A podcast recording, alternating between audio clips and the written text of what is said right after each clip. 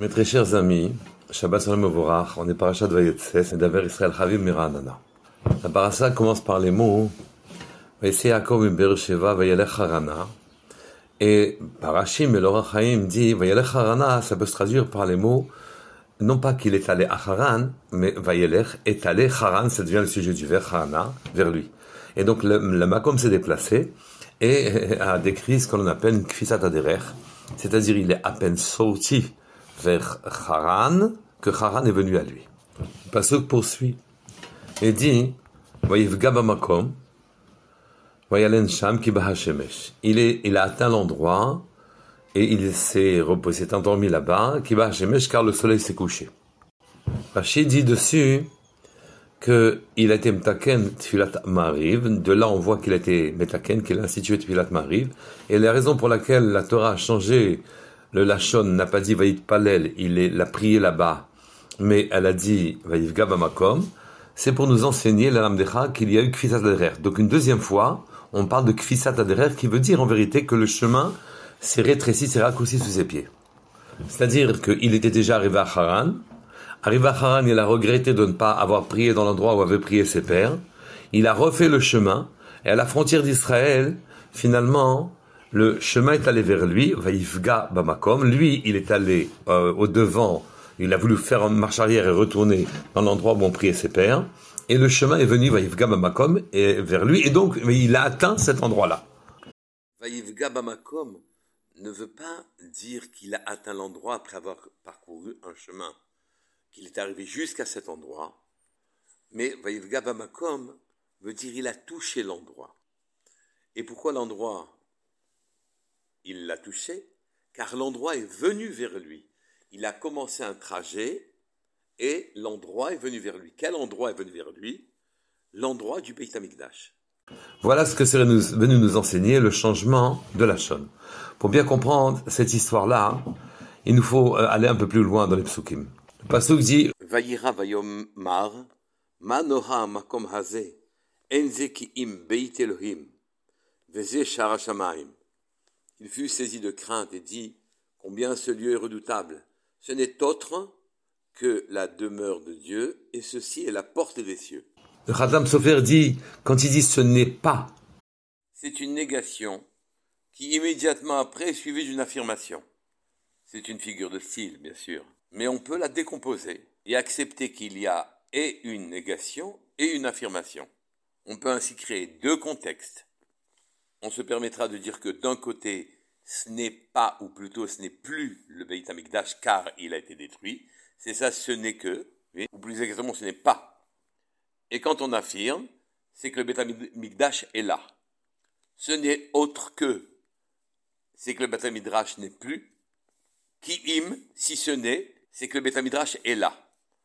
Donc par prophétie, il comprend les choses qu'il y aura deux réalités.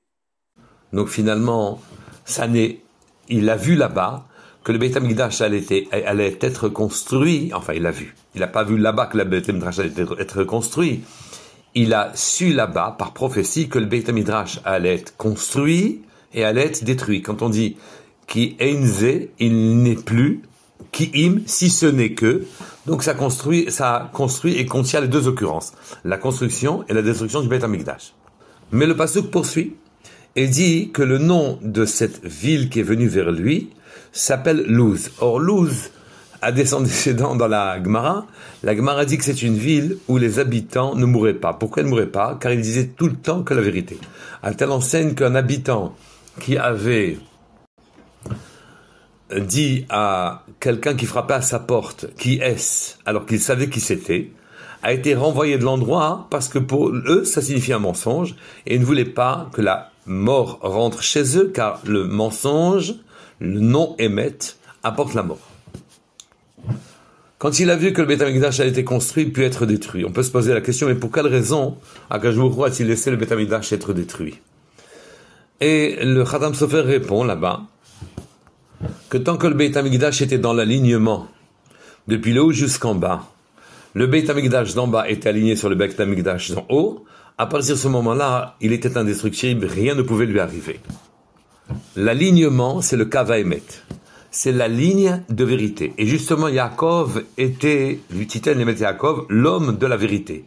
Qu'est-ce que signifie la vérité? Ça signifie que nos pensées, en vérité, sont exactement conformes à ce qu'il y a dans notre cœur. Et que notre parole est exactement conforme à la pensée et que nos actes sont en corrélation, parfaitement en correspondance avec ce que l'on a dit. Ça, c'est le Kavaemet, une ligne de parfaite perfection et de vérité. Yaakov répondait à ces qualités-là. Il les avait toutes. Il avait le Kavaemet. C'était l'homme de la vérité. Depuis ses pensées en bas, montait une ligne qui allait jusqu'aux cieux, et donc la prophétie lui était quelque chose de familier. Soit donc il y a une correspondance entre les pensées des Juifs en bas, leurs actes, leurs paroles, qu'elles soient conformes à ce qu'attend Akadosh de nous, et alors à ce moment-là, nous sommes indestructibles, comme le Beit HaMikdash. Soit effectivement, il y a un décalage, le parallélisme n'existe plus, et à partir de ce moment-là, nous sommes jetés à la merci des peuples.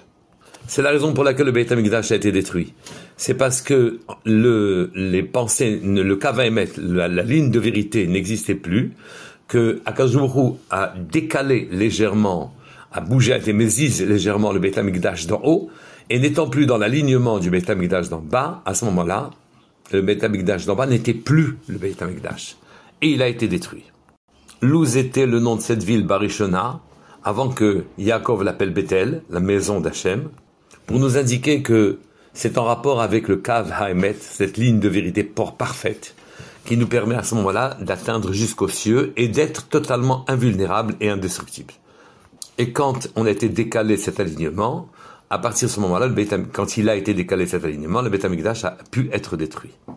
Maintenant, on peut comprendre la Kvisata derer, le fait qu'effectivement, l'endroit soit venu vers Yaakov quand il a regretté de ne pas avoir prié, c'est pas de ne pas s'être arrêté sur sa trajectoire à l'endroit où avaient prié ses pères. C'est-à-dire, arrivé à Haran, il a eu le regret, l'immense regret de ne pas avoir prié. Il a voulu prier vers ses pères, et donc il s'est mis en chemin.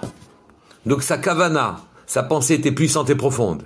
Il a voulu revenir en arrière, il a mis ses actes en accord avec cette pensée-là. Et Akajumuru, voyant ce kava émettre, cette, cette, perfection dans la pensée de Yaakov, et a fait venir le Beit HaMikdash vers lui.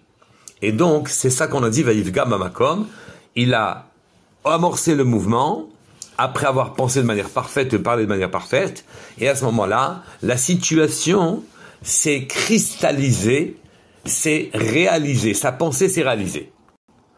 Et le Beit HaMikdash est venu vers lui. Quel est le message, quel est le, message que l'on peut tirer de là? Quel est le moussard que l'on peut tirer de là? En fait, quand on veut aller vers Hachem, regardez bien, si jamais nos mots correspondent à, ce que l'on a dans le cœur et dans la pensée, à ce moment-là, notre kavana est profonde, notre prière va atteindre Hachem, va monter la Shamaim. Remarquez aussi que l'on bouge dans la tfila.